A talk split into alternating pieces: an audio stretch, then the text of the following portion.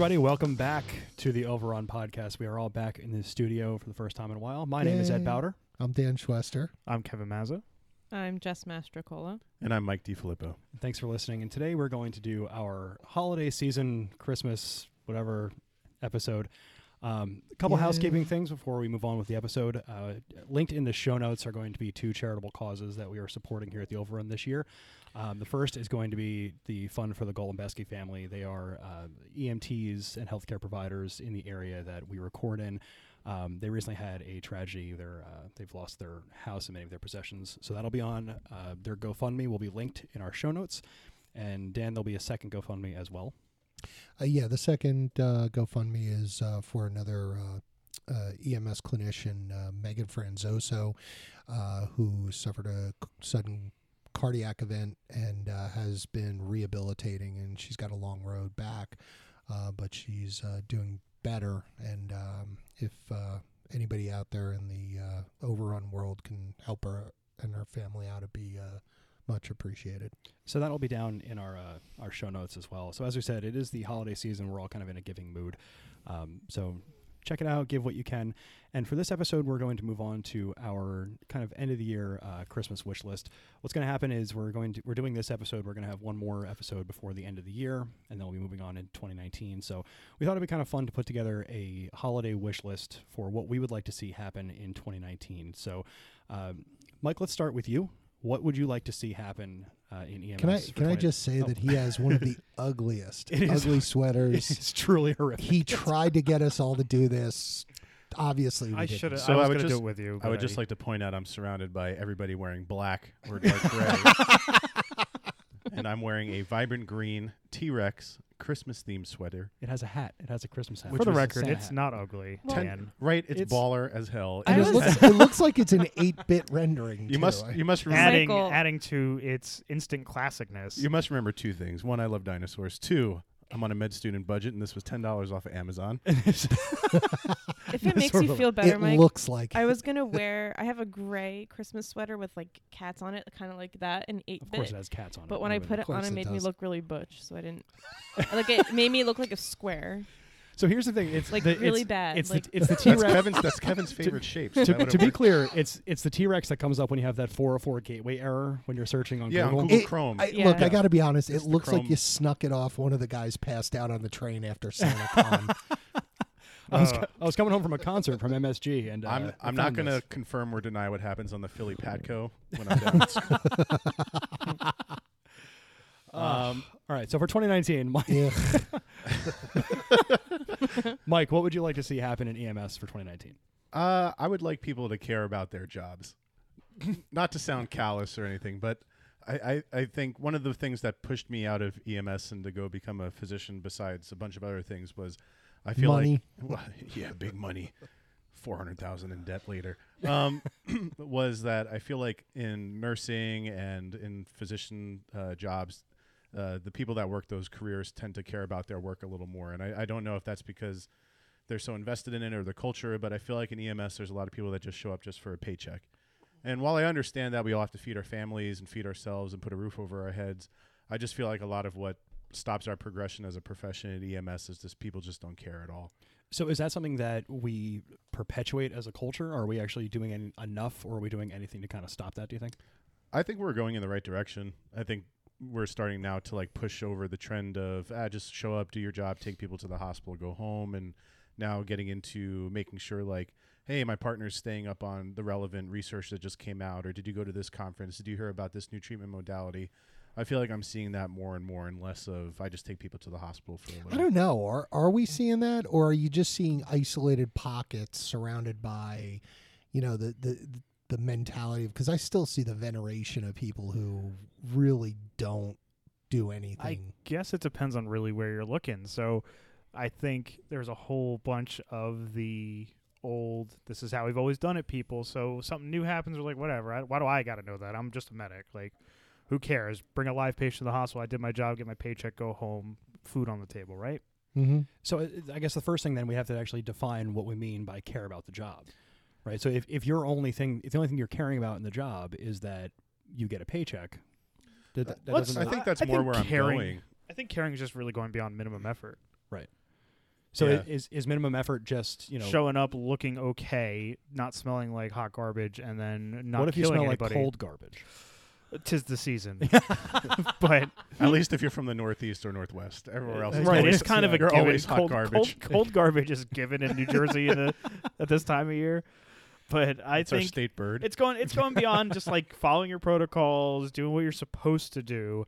I'm not saying you got to go like any kind of extra mile or anything, but I don't know, pretend you give a damn at Right. least. I- like I- wash your uniforms, wash your truck, you don't have to See, be a hero, but check don't be your a zero. vehicle, make sure you have the See- stuff you're supposed to have. Like give like try. See, I think that's bare minimum stuff to me. Checking your truck every shift is what you're supposed to do. Yeah, Right. Checking, actually- restocking, going through expirations, even if it's not the first of the month, that might be a little bit more above and beyond. Like just making sure your stuff is clean and order, not just that it's there. If you think that crews g- check their truck every shift, I know they don't. Yeah, so I mean, we were guilty of it sometimes. Absolutely, we trusted our we we made the mistake, and how many times we made the mistake of trusting our day crew, some when we work nights, coming in being like, "Oh yeah, this is here." There's no 12 lead cables There's no But on our there's first scope. chest pain at seven in the morning. But there's there's a difference between like getting your truck at the beginning of your shift and getting a job and not checking it until later and not checking the truck. Period.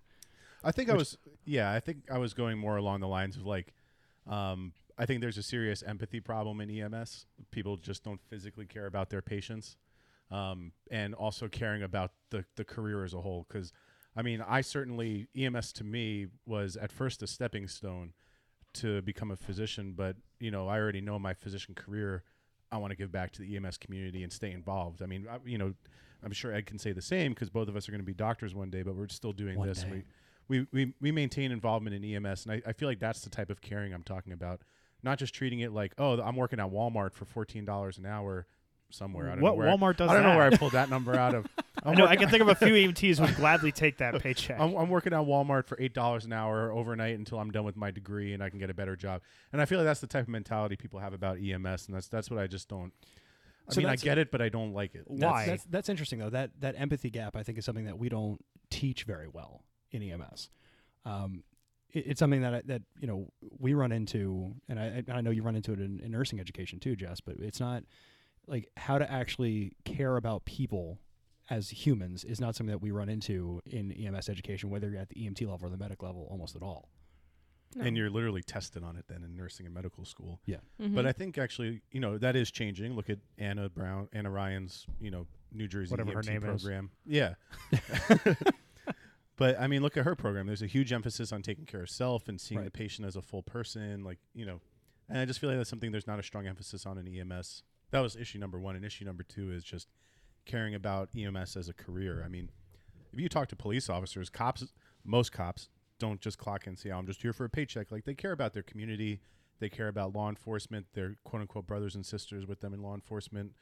And that's, you know, that's the change I would like to Right, see. and a lot of them you know grew up in the town that they're working in. Right. I think so. I think maybe our empathy problem may not necessarily be completely isolated to just New Jersey, where we are, but Of so a not. lot it's, of it's it's I systemic. think you're right. A lot of EMS departments though are attached to fire departments where these guys work in communities where they grew up. I think they're a little more invested, but our difference here is that we have some clinical practice things in New Jersey that ad- we like to think advance us where like they're still backboarding in places in cities and fire departments all over the place even though we know it's detrimental to patients but they're invested in maybe they're not invested in the career but they're certainly invested in their firehouse or their police Right. department for police EMS because they feel included and we as hospital based in New Jersey we don't really feel I don't know about a lot of us but like I don't feel like personally loyal to the hospital I serve. or even the community. I mean, and I worked as I mean, we both worked as all of us actually worked in as medics in the community we grew up in, but Hmm. in Jersey at least we're always a third party system. We're we're, we're Right. never directly attached to the town, and I mean So that may have a we little serve bit to do several with it too. towns, Right. right? Correct. Yeah. So is that is the do we think that the the serving many masters thing is contributing to, I guess the somewhat like ap- apathy, apathy level? I think it. I think it does. You think so? I think it. I think because it's hard to, you know, if you're constantly moving around, where do you call home? You know, Right. there's so many different things.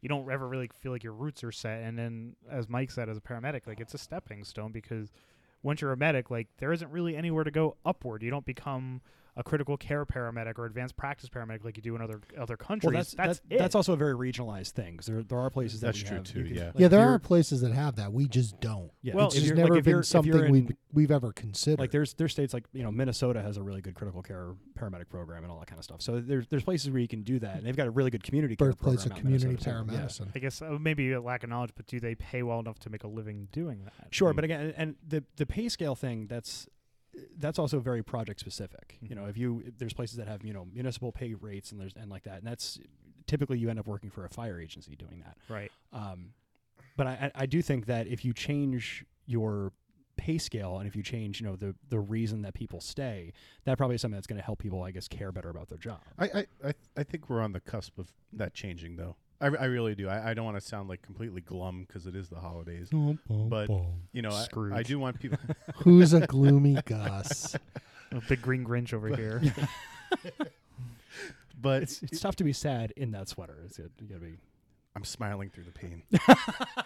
um, you know, I, I, I think we are on the cusp of change. It's just something I would like to see change faster. People put more of an emphasis on is is the caring. And I didn't know we would do such a huge disambiguation of what does care mean. disambiguation. Well, I th- well, I think like what you said, like in medical school and in nursing school, you're kind of taught how to at least treat somebody in an empathetic manner. Where we're in paramedic training, it's like, oh, see this, do this, like, oh, that's AFib, better give him cardizem. Or, Well, you're also graded on it. you're right. You, Mhm. You've got to actually jump through the hoops, and even the people who aren't empathetic have to quote unquote Fake it. pretend. Fake mean, it. sociopaths. Fake it till you make it. That's a common phrase in med schools all Right. over. You got to learn how to fake it at least. But I think know- just by faking it enough, you actually develop it. oh, sure. And also as a doctor, you know, part of your compensation now with the changes with, since uh, the Affordable Care Act Your come from how scores. people, yeah, That's a- interpret your care. that's on the JCO scale now too. If you actually Thanks, actually, o- if you- if thanks, Obama. Thanks, Obama.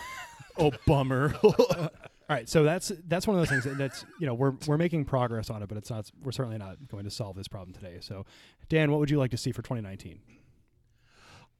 I would really like to see in 2019 some kind of coherent national standard for education that everybody sticks to and everybody agrees on. And that I think would be the start, and it would dovetail off of Mike's thing, you know, that I would really like to see people be able to go to paramedic school in a college in Maryland or Pennsylvania and get a license to practice somewhere without you know the the kind of the the the ticky tack things that each state does. Well, we do this, you don't do this. We're allowed this, we're not this.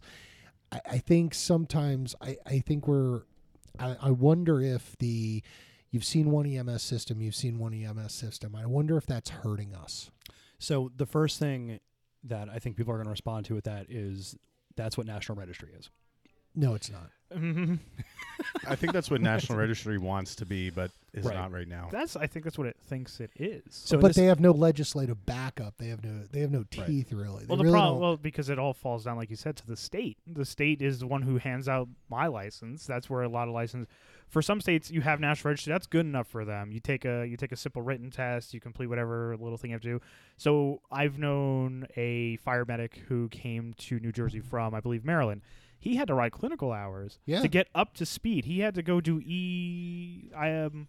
He had to go perform intubations because I don't believe they had a requirement for him to become a paramedic there. So uh, this is, but and th- this is I think one of the things that Dan's but talking about. like, but if for- you go to medical school in Minnesota, you can do your residency in New Jersey or Pennsylvania. If you go to medical school in Pennsylvania, you can do a residency in California, and everybody just goes, "Oh, you know, you graduated. Obviously, you you know what you're doing. Well, Obviously, you're li- you Jess, can be how does it licensed go in- practice." How does that work in nursing? Um, it's it's pretty standard across the nation because you have to take the NCLEX to be licensed. Mm. It's just that there's certain requirements depending on the state. Like for, I believe it's for New York, you have to have a couple of other things in addition to your NCLEX. So I think you need like certain certifications. Like there's Mm. a handle with care one that you have to have. So if I wanted to get reciprocity, I would have to complete whatever certification. What's involved with handle with care?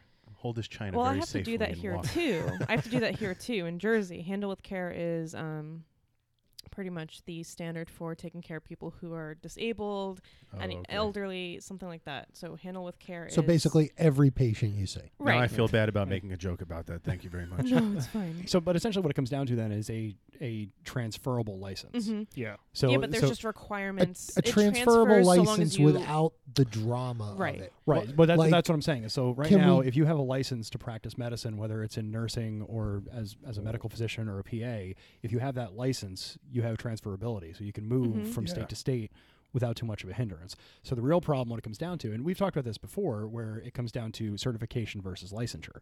Right. So No, if you're like, nobody if you're go- someone in a position in a state that doesn't actually offer licensure, then that's you know, and it, but again, it would come down to a Right, but even federal if you're level, licensed, if you're in Texas, they have a posi- they have a licensed paramedic Right. uh, level, but that doesn't mean jack if you're coming if you want to move to Florida. Well, No, but that's but that's what you're saying is that there would have to be a almost like a, a 50 state in the United States, 50 state standard Yeah. that your license is transferable because Yeah. that that's the case in, and and, in and at the college at the college level that everybody who is a paramedic who is called a paramedic in in the United States just like they do in Canada just like they do in England in the UK and Australia has gone to a specifically prescribed set of program Right. they've they've achieved certain amount of things they've been signed off on clinical competency for their scope of practice and they're licensed and then they can go and practice where they want to Well, practice let me ask you this, Dan. So, what's the thing that seems to be the same thing across nursing,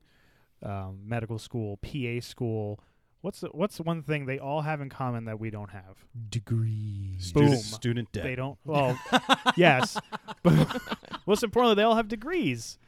A nationally accredited from a recognized school, they have a degree. Right. So I know this is something I'm very passionate about is degrees in EMS, and I do get into quite a few arguments on Reddit or Twitter or in person with people about That's this. where you're really going to change minds. yeah, Right. oh boy Um, Reddit. so, you know, a lot of people like to say you don't need a degree to be a, a good EMT or a good paramedic, and I would agree with that. You don't, and I actually don't think you need a degree to be a good doctor or a good architect or anything. There's a lot to be said about on-the-job training and people skills and all that other type of stuff.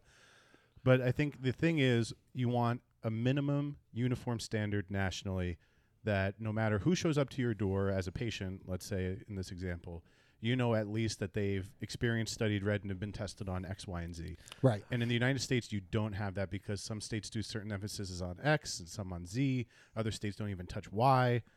So going back to the thing where you just said where you don't need a degree to be a good medic or a doctor, I think that's more of a, an exception to the rule because if you have a standardized education, you'll have more good paramedics, you'll have more good doctors. You won't have a couple. Oh, this guy just uh, natural and he just learns like so easily, and then he didn't need a degree to become a doctor. I think if you a broad um, like standard education for you'll have more better competent paramedics where you won't have to go from you know Minnesota to New York State and have to you know jump through flaming hoops to practice there because you'll have the same education across Look, the the benefit of this too is like you see in nursing. You look in the back of the nursing magazines. There's places all over that advertise when you know they're looking for people, and and if it's a bad place to practice, you know, you know, I, I hate to say, I hate to invoke capitalism, but the invisible hand of the market works. If it's a crappy place to work, Right. people Yeah. bounce. If You, you well, don't see you that know- in med. I mean, you see that with doctors all the time. I mean, Absolutely. there's literally like, Yeah. oh, a four hundred thousand dollars sign-on bonus. Like, what'd you say? Excuse me, I'm Right, having that chest should- pain right now. That should be your first red flag. If, if Mhm. you're Well, if they're throwing money at people to come work, But you don't have that in E- agree, agreed, but we don't even have that opportunity. correct. Right. Yeah, you don't have that in EMS. There's no. I mean, there are some sign-on bonuses even just but even just going from New York, even going from New York to New Jersey to Pennsylvania. Right. Okay. There's three standards, and it's really hard to get people Well, what, what I will say is when one I, side of the river, other side of the river. when I it is when I crossed the river over into Pennsylvania, my my reciprocity with registry was actually remarkably easy. So like there, and that's another problem where like the state to state issues. Yeah, but then the Yeah, other but- way around necessarily isn't. No, I, I, it's not. Yeah, and that's, coming and that's what I'm. I'm, into- ag- I'm agreeing that we need to have that's Right. true like, a- too an for physician standard. licenses and nursing. Like Yeah, and I, and I and I think we Yeah. need to get these state agencies out of it. Like Mm-hmm. it should be an academic standard. Sure. Like well, and also if federal- you're a federal paramedic, you have a degree and you have a license, they should just be a licensing agency. Did you go to the accredited institution? Did you pass the course of study to be a paramedic? That's it. End of discussion. That's what they do for doctors. That's what they do for nurses. Right. And pay the money and just don't bother me unless there's an issue. Well, and I also think that there tends to be intangibles that go along with get, going to a degree program, where one of the best things that you know college will do is it doesn't just teach you things; it teaches you how to think, which in our practice is something that is. Oh, the liberals got to you. I know. they're very good. Well, and Indoctrination Oh, places. and how to s- and how to spell and make a coherent sentence. All and those- write a chart. I know. all those philosophy classes are just coming right back. but no, it's one of those things where it, it, working as a medic and as an EMT, really, you have to kind of think outside the box. And taking classes on how to think, on how to you know see things in the world, it will help you as a provider. So that's one of the reasons I agree with it with a degree program where you have to like you have to take you know whatever say like philosophy 101 because you have to think about what's going to happen outside of the box. You know, I think that's an important thing. That's you know, it's Sure. going help. well, I, I actually I Look, agree why do, why do why do we make doctors and PAs and and advanced practice nurses take organic chemistry? Because That's a that's a very good question. Answer that question for us, 'Cause let's former be- lab partner Mike. let's be honest. well, well, Well, no, okay. ca- so of- so of all- fight me on this. It really is just to show that you have the mental gymnastics and the discipline to sit your nose in front of a book. So I, or- disagree. I, dis- I disagree because it, when we're talking when you're actually going into medicine in general, one of the reasons that you need organic chemistry is to understand how like functional groups work and how how drug interactions. So I, I call orgo- bullshit. Every doctor I ever asked to, to help me with an orgo class goes, I don't know, dude. I got to see. I So orgo, orgo, I will say, organic chemistry does. It, it's a weed out class. Number one, I think mostly for that, too. people. absolutely. Um, can I but just say how much I hated it. I, yeah, Okay. that's fine. I thought it was okay. It was I, Um, ha- I have a bias. I know I do. But of, of a of a hard science, it does make you think outside of the box for hard science because there's multiple ways to approach an organic chemistry problem, and they're very difficult to do. Ed or Dan or Jess, correct me if I'm wrong. I never took it. Oh, they got Well, rid of Ed that Dan- requirement right before I joined so the education field. you know, besides being a weed out class, I think you know the core issue of it still at the end of the day is that it just does think teach you how to think outside of a standardized. You can't just memorize a series of steps way. It also teaches you how to draw a hexagon. That is Mm. very true. So Mm. that's that's very A exciting really for good me. hexagon. A really good hexagon. And it's kind of it's It's- kind of like the Sith. It teaches you how to channel your hate into, into something useful. Uh, so yeah, so that's that's a big thing that we're gonna actually have to find an. But actual yeah, I standard. mean, if There's we're going to nothing- advance this profession, that's we've we've got to just get away from this idea of like you can be a shake and bake 400 hour paramedic, and Right. and you know we get into hours and we worry about things like alphabet soup classes. Like, well, I know what I'm doing. I took ACLS, and I just go, oh, did you?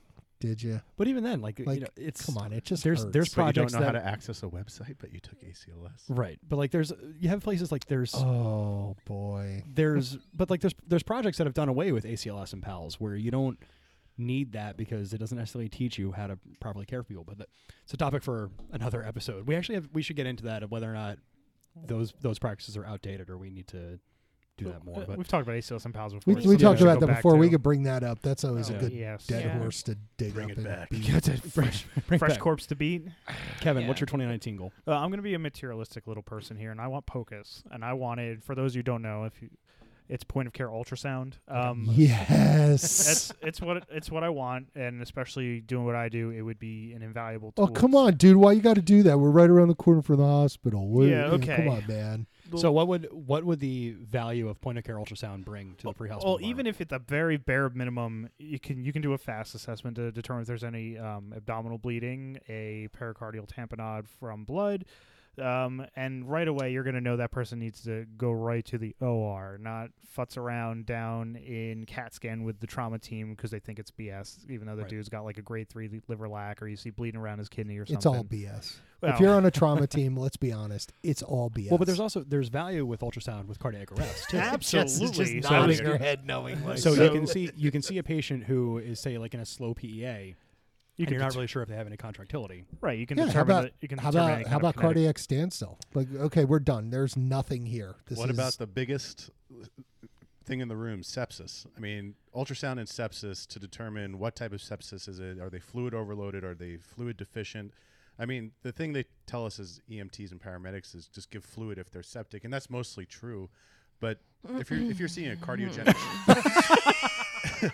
if you're seeing a cardiogenic shock Found the ER nurse.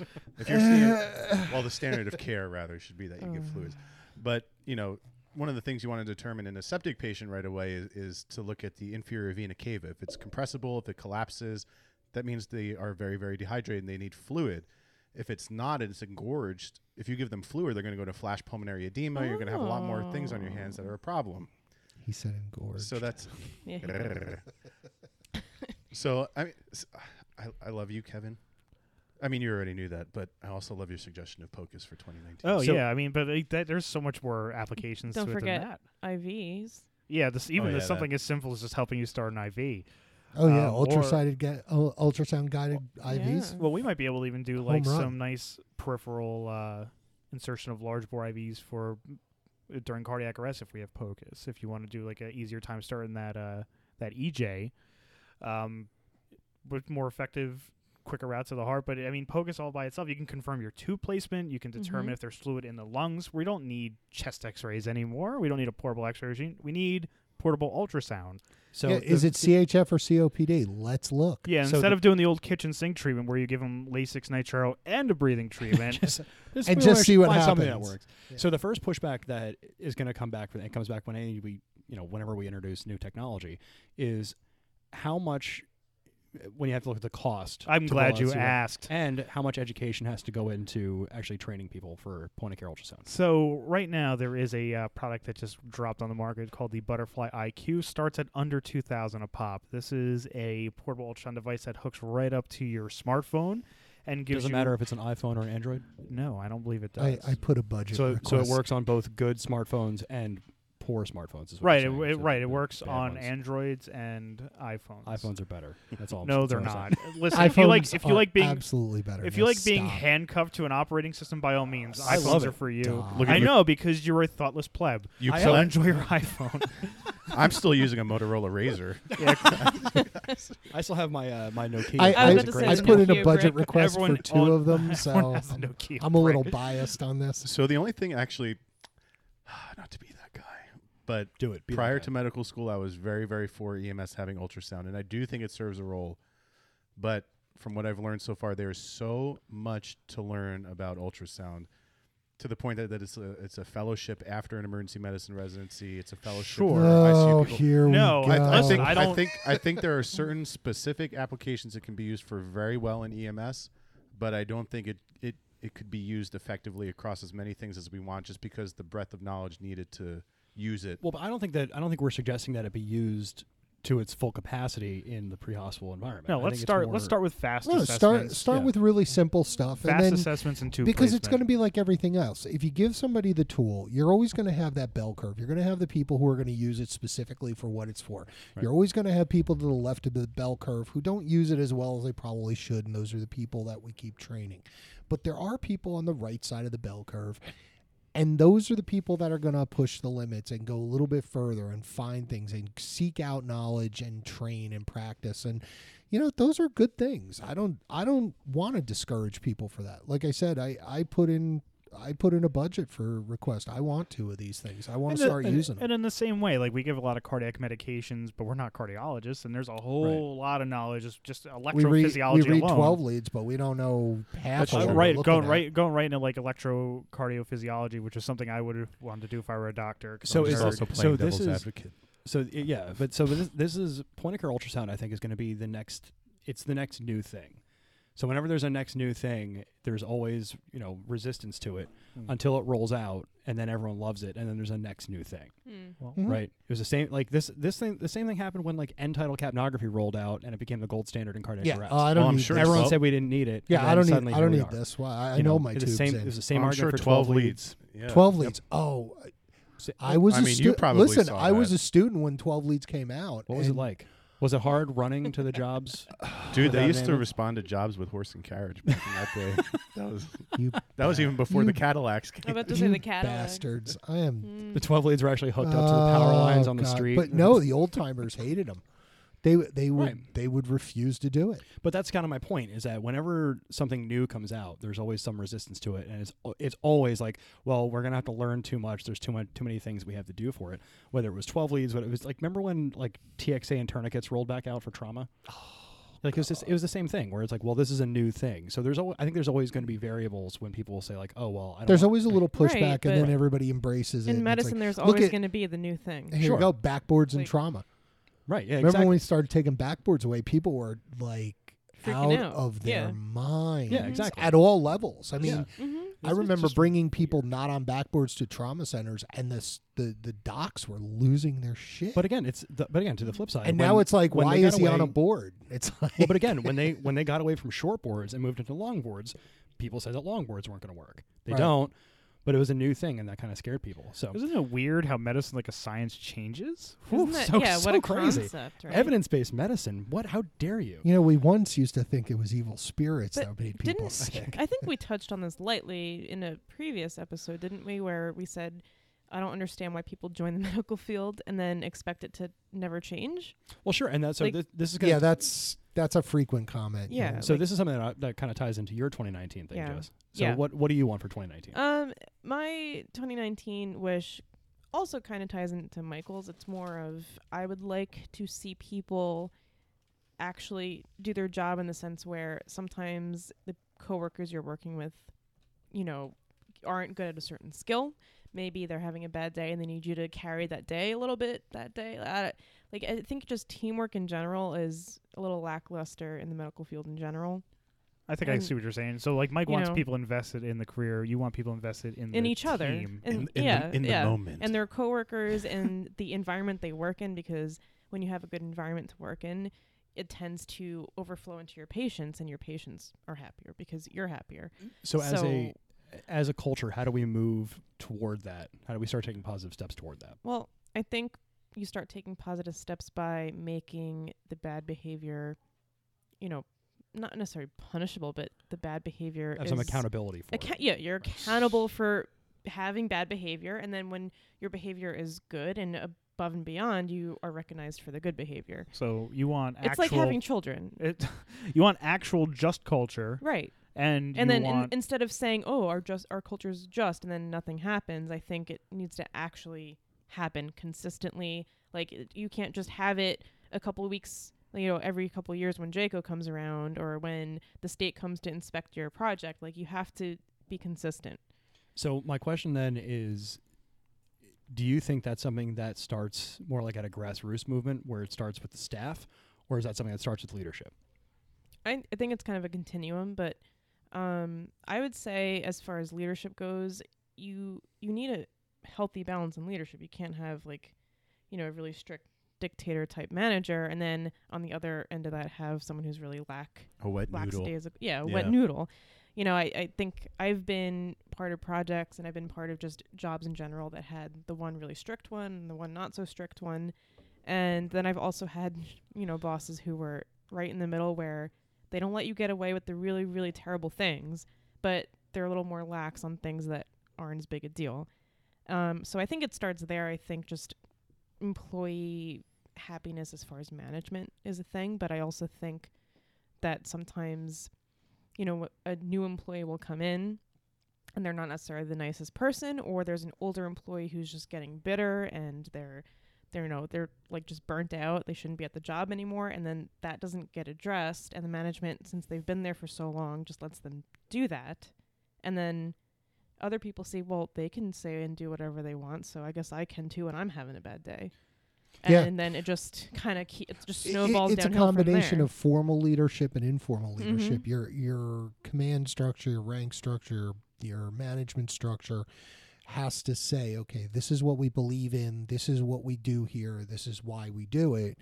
But if you don't have the informal leaders, the the senior medics, the senior nurses that that back that up, uh, you're gonna have a hard time Yeah. because they're gonna they can undermine you. They can go. "Ugh, Yeah, thi- don't listen to them. Nobody, nobody pays attention to that crap. This is how we do it. You know, this is how we do it for real. You know, on the Mm. street. You I know? So how Mhm. do you, how do you account for apathy and burnout in this sort of u- utopian 2019 that we're looking for? Like how, as in how do you help remedy it or how do you Yeah. So if you have, what, how do you help remedy apathy and Mm. how do you Stop help working people burnout? so damn Yeah. hard. i think That's one of the things. I mean, Yeah. you, you can't you, you can't expect people to do 15, 20 patients a day, four or five days a week, and not be in a situation where they're just fed up with being Mhm. there. They need time away from home, from the the job. They need time with their family. They need time Yeah. to rest and take a nap. And you know w- we don't have that, and and it's because we look at it as it's staffing or it's budgetary or it's this. We're, you know, this is where we're. It's getting into a bad situation. Mm. You know, we're we're just, you know, and that's where it starts, and then it just Yeah. festers. It I- blows my I- mind that budget is an excuse for anything. Healthcare makes up roughly one fifth to one sixth of the U.S. economy. What do you mean there isn't enough money to pay your nurses?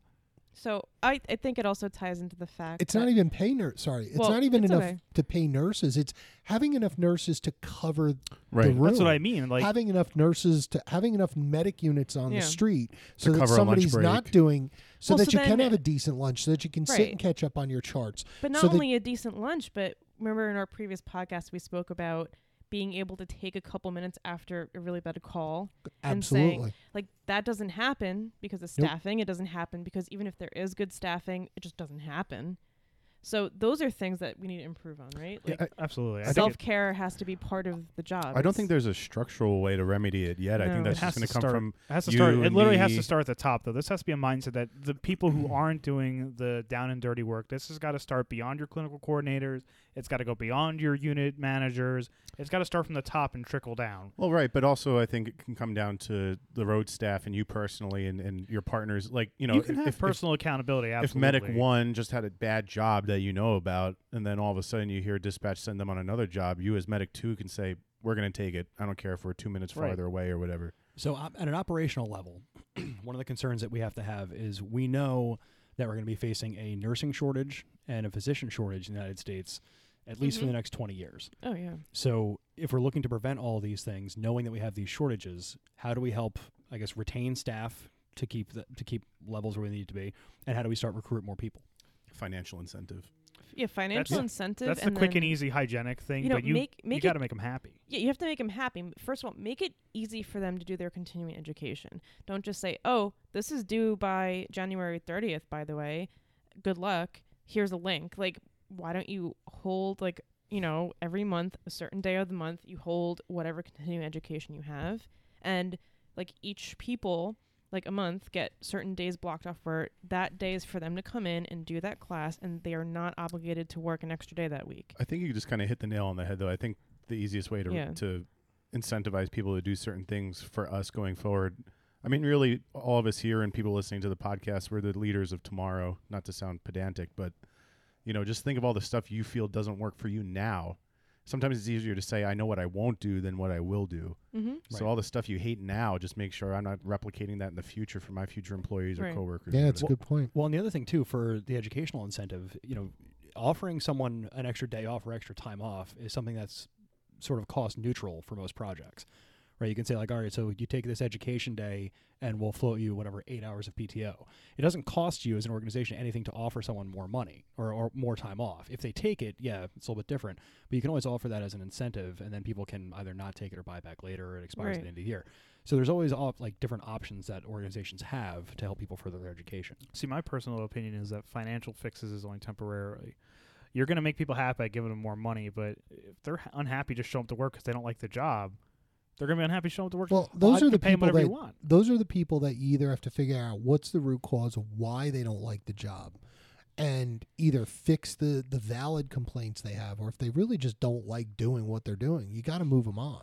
And I, I don't and i don't think that's wrong. I don't disagree that it's a short term fix, but given that we have sort of long term problems with retention, it's more what can I do today to start changing that, and then Oh, right. like long term, Pay them, you know, pay 'em yeah, for- now, but you gotta. It's a. It's gonna have to be a, a cultural change in of EMS as a whole in order Sure. to make people want to like going the- back to Mike's thing. Make people care about their Right. job, not Right. because well, it's just a the paycheck. reality exists that the long term fix is it's institutional, it's governmental, it's you know it's going to require a whole lot more changes than just say, like if you have all right today whatever let's say it's a Sunday, you know on Monday I'm five people short. How do I avoid being five people short next Monday? Right, and that's kind of the way they have to do it. Like it's it sucks to throw money at a problem, but that's Well, that's kind of the quickest fix. Feed them today and teach them how to cook tomorrow. if you give a man a fish, he'll eat for a day. Uh, I don't know what you're talking about there, Ardo. I'm If not you- a Christian. I'm If not. you give a mouse a cookie, I'm not, I'm not a fish guy. I'm, I'm not. not. a- I love fish. I'm not. but A, not a. Not a pesca. no, no, You love fish, but Well, not we won't listen, we're That's not just all a right. Yeah, yeah, Pandora I, fish I got a Go ahead. problem with that. What? You don't like shrimp or No, I just sent uh, him- Can we not? He I was calls at- it not, nightmare ham. I was Can at we a, not I was do at a this per, I was at a? Peruvian restaurant Oh no. Friday or Saturday, No. I saw that. and That I looks sent good. I sent Kevin such a nice picture of this nasty looking crustacean. That didn't I- look bad though. I, I could feel his nausea it thousands looked of miles away. horrible. They're listen. They're delicious. Crab is extraordinary. Shrimp is great. Lobster is wonderful. If you enjoy sea spiders and ocean cockroaches, sure. I do. I do. They're very Yeah. good. Throw some melted butter on it. Shrimp butter. are it's- it's the literally best ocean thing. cockroaches. I think But you have don't you- know They How eat are you, garbage. How are But you have you so tried wrong deep- about this one thing? Have I don't That's- know. Eagles fan. Um, I'm oh. sorry. I Oh. can't hear you over the bling of the World Ser- of the World Series of the Super Bowl of the World Series. Close enough. It's happens so Sports ball. infrequently you don't even know what it's Yeah. called. Are you? Ed, you're an Eagles fan. It's Christmas. Throw a battery at him. Yeah. something. Well, so something happened in like 1963. We can't forget about it. All right. So my thing. Well, was- ice, throwing ice at Santa. Yeah. Well, listen. There was actually a, like an ESPN special on that. It turned out to be a whole About. Santa. bit. A whole Uh, thing. about s- so about Santa at the Eagles game. It turned out to be Oh. like this kid who was just there because Santa canceled on him because that's how much Santa cares about the city of Philadelphia. Hmm. So As much as anybody else should. I know, right? so what I want for 2019, aside from at the Eagles to beat their currently 500 record and hopefully move on to the playoffs. Yawn. Uh, Well, uh, no, I mean Nick Foles is back because Carson Wentz got hurt again, so it probably will I know. So I, happen. I have hope. Also, I'm surrounded by Giants fans who can't hear me from all the way in the basement. Well, so I mean, I'm a sports but- ball fan. I enjoy sports ball. So- You go like sports ball? go local team. I love sports ball and uh, what's a sports ball person? Shaquille O'Neal. oh God. yeah. Listen, you want listen. You if we're gonna, what? embar- if Tell we're gonna us about embarrass, your if we're gonna favorite sports if ball we're gonna people. embarrass Shaquille O'Neal me- is so great and icy hot. no, if we're gonna embarrass me about my thing with crustaceans, Jess thought Shaquille O'Neal and Michael Jordan were the same person. Well, she thought okay. Shaq was a nickname for Michael, for Michael Jordan. Yes. I'm not even Whatever. touching this. Yeah, we'll we'll get into that in a different. I also thought Off air Bruce Lee discussion. was still alive. Bruce uh, Lee is It's still Jet alive. Li. Oh no, Jet No, he's Li's Jet- wait, No, that's Tupac. No, you're thinking of Jackie Chan. Bruce no, I know Lee's, Jackie Chan. Bruce still Lee's alive. been dead a long time, Michael. yeah, Since and then his Since when? Before you were born, dude. yeah, yeah, Really? Yeah. yeah, yeah. That's what I thought to see. I'm Did you know that Early if you, 70s. did you know Oh, that if you see someone on fuck. TV, it doesn't mean that they're actually still alive? Wait, I'm what? not You, the yeah, only it's crazy. How did I get into med school? So what I want for 2019 It boggles the mind. It boggles the doesn't mind. it? Um, my thing is, I would actually like to see a mechanical CPR device that actually improves outcomes. Mm. um, Yes. and I would like to see that supported by data. So as is, there's um, Oh, so you want There's- one Like that takes Star less Trek? than 45 seconds to put on? yeah, I, I I would like. So this is actually, and this is Called truly, a person. right? So and this is the thing, but this is a person's. People generally aren't mechanical. Um, Androids are. androids are. Do androids dream of electric sheep? They might. That's a great book, by the way. No one. Blade Runner. Nothing. Okay. That's Oh, a, yeah. that's a fantastic. So fantastic book. this is my thing. We've talked about this before, but as is, there's predominantly two mechanical CPR devices on the market, um, both of which kind of take a long time to deploy, and neither of which has actually shown uh, superiority to hands-on CPR as far as survival to discharge. There's some kind of debatable data as to whether or not it improves ROSC. Um, again, that, that's kind of up in the air, but what we really care about is survival to discharge. So what I'd like to see, and I don't know if it's going to require a new device to be developed or if it's going to be a better study, but I, I would actually truly like to see these devices work and improve outcomes. The reason being that despite my kind of current rejection of them, I do think there's a place for them in cardiac arrest, and I do think that they have a potential to change a lot of things, but as is, they're just not. And I'd like to see that because I think having that pair of hands freed up during a code is really important. I agree. I love them, and I know. you're lazy. Yeah, and uh, no, they're great. I know. are. I know people harp on them because you you know like you just quip that it takes 45 seconds to put them on. But if you have a very very good trained set of individuals that know how to do it very quickly for the appropriate patient, not the 600 pound patient we're trying to squeeze into the Lucas, but the appropriate patient, then they can get it on very very quickly. Well, isn't that the crux of the matter, though? Is Mhm. having a highly trained, competent people who can do it in but it's also Right, so but, seconds. but the highly trained thing is it's perfectly fine but it there's a lot of like sterility that you're looking for in that environment in the, you know the perfect setting to get someone onto these machines in a perfect manner what we deal with in EMS is largely imperfect all the time. So is the problem the the training and the time it takes to get the device on? And if that's the case, then we need to have a device that doesn't take 10, 45 well, because I, load. I think part of what the problem is is that the manufacturers are sitting here saying this thing's great, it works perfectly, it's easy to use, Look everybody can do it. perfect compressions Well- every And single then- time. because But the they people were- that developed it don't work in the field. Right, but they They're did. The, engineers. but remember, they did this with the glide scope too. Remember when the first generation glide, you know, video laryngoscopes came Mm. out? They were like, "You'll never miss a tube again." oh yeah, I remember that. Yeah, You know, and Mhm. and people miss tubes ridiculously well, but, but that's kind of until point, they is that- figured But out, that's- oh, it's- we need to practice with the this. we need to be comfortable with it. We need to know our our equipment. Wait, exactly. You have just to like practice just with like your equipment. it's crazy talk. Oh my Uh-huh. gosh. just like Kevin, these things are tools. Yeah. And What? Wait, what? Bazing!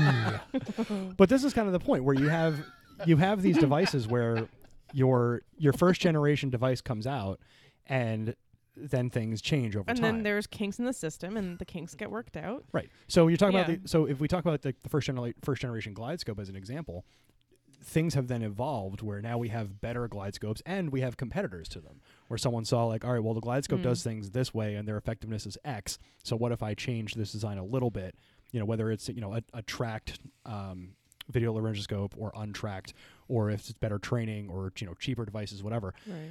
i i would like to see the ball start to roll on either Improving better them. devices Mhm. or you know improving training or whatever we have to do Or more comprehensive studies. Right, because I do I do Okay. think that long term Mm. this is something that is actually going to change the practice. I like as resistant as as I am to them, I think that there is going to be a time that this is just going to be the standard of care.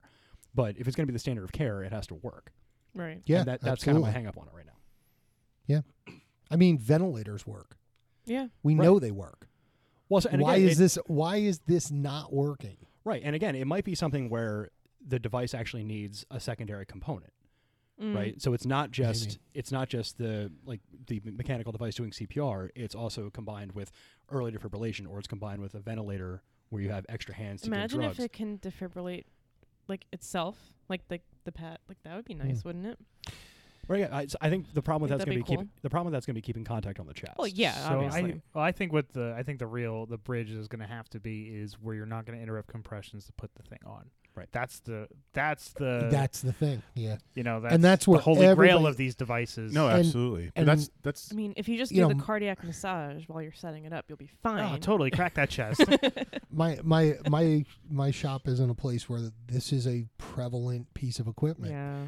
and Not always well used. but exactly, and that's Mhm. and that's the thing because it moves, and then they're compressing the epigastrium Or- or nursing or home the xiphoid CPR. pro- or the xiphoid, or it's you know they're they're having trouble putting it on because they can't get the back plate on right, and then it's you know it, it's you know i- i it's a lot of variables. But I think that just comes down to like we said, training. Like you know, I I've seen the rescue guys at the place I used to work at literally put it on less than ten seconds, but they were pros at doing that, and and we as ALS did not touch it. If we knew the the the mechanical device was coming out, that was their thing. They did it, and they did it oh, very oh, yeah. well. I, yeah, d- I agree. I go they, nowhere I near agree. it but when they, they, come should in. own EMT should own it. Absolutely. Yeah. So do we know of? Uh, so what what is the available data that we have so far for Mm. in hospital and out of hospital? So I was just trying to look, don't look it up Oh, uh, me in here because I was curious because I know there's a lot of data about out of hospital cardiac arrest, and I was just looking because I was curious what in hospital mechanical device CPR is, and the only study I was able to find, I'm sure there's other out there, is just very cursory, is a 2016 resuscitation article that just says more data is needed. Um, there- I mean, that's Okay, honestly, I mean, that's fair. that that That's should be, that's on that should be on every single study ever written, no matter how Right. conclusive it is. But that's honestly what you see even from the out of hospital cardiac arrest data for mechanical CPR devices. It's just hard to get data. It's hard to get Mm. data on cardiac arrest alone. well, is there a reason we don't have them in the hospital? Like, why don't we use them in for in hospital? some hospitals do. Because Really? Some I- some do do, but where are you going? What are you going to do with them? You going to take them to the cath Well, but lab with it? But Oh, I also, don't but but keep in Nope. mind it. Uh, but it's you gonna you there's gonna a keep them cost going until you put them on ECMO? I But there's no there's a idea. cost issue as well because these Right. devices can cost between ten and fifteen thousand dollars a What? piece. Yeah. yes. So if the if the issue comes up, if you have like a line item in your budget for fifteen thousand dollars, do you buy one device that you just keep in your code room, or can you better disperse that fifteen thousand dollars? I got a buddy with some duct tape and a Yeah. piston that can make it for ten dollars. Hey man, tell you what. No, but but what a lot of places do is they'll get a grant. Right. and then you can get that through a Well, grant system, yeah, which that's is what- fine. My project did with our our cooling blankets. Right. So, but You got a typically, but again, it also depends on how your ER is laid out. So, if you Mm. have if you have a department where you have a code room, you can put this mechanical device in the code room. Right. But a lot of times, you run into a situation where more than two people, more than one person, goes into an arrest at the same time. Right. Or you ran out of beds that day and there's like a bellyache in the code room. Right. Or the Mm. staff just chooses not to use it. So, and Well- and and from my perspective, This isn't a perfect world we're talking about. Right. Kevin. in my, from my perspective, what what frustrates me about the mechanical CPR data is Why that is it roast Kevin So day? you're looking no. at you're looking I at don't 2016, finding out that more data is needed. We're coming up on three years from that study, and I understand the the Mm. value of saying that more data is needed at the end of every study. Like I I actually prefer that, but it looks like we haven't made that much progress in two years. Now, a part of that might be you know lack of available data. There, there's I I, mean, I haven't done I actually th- and this is my fault. I haven't actually looked to see if there's anything pending. Um, but there's just not a lot of data out there. So that's actually what I would like to see for 2016 for 2019, 2016. Mm. 2019. That's what I'd like to see for 2019. Stop living in the So- past. Okay. I know, yeah. So that's kind of my thing. That's our 2019 wish list. Um, lots of things that we can hopefully expand upon. Um, hopefully, something that we can find some progress on in 2019. Um, for everybody listening this year, thank you so much for listening to us. Um, this has been a blast. We're all having a lot of fun doing it. Yeah. Um, for 2018, we're going to have one more episode next week. Um, and we have a lot of really exciting stuff coming up on 29 in 2019, including but not limited to merchandise. So you can actually wear "Do Better" on your shirt. So that'll be very exciting. For Face everybody. tattoo. Uh, the peel and the peel and stick. we I'm actually I haven't I have, an, I have an email into uh, it was a little pump to get something right underneath his eye. Nice. Um, he's we'll we'll discuss it off. lot, there's a lot of things on the horizon uh, for us, and uh, we, you know, for a bunch of people who just figured, you know, this was something fun to do on the weekends. Uh, this is really turning out to be something special. So, uh, yeah, d- definitely thank you because you guys are a big part of this. So, uh, have a great holiday. Enjoy your new year. You know, And for the Overrun podcast, I'm Ed Bowder. I'm Um, Jess Mastercola. I'm Kevin Mazza. I'm Dan Schwester. Happy Festivus. Happy Chris Mahana Kwanzaa. I'm Mike DiFilippo. Hmm. One more episode this year, and we'll talk to you guys in 2019. All right, get home safe. Mm.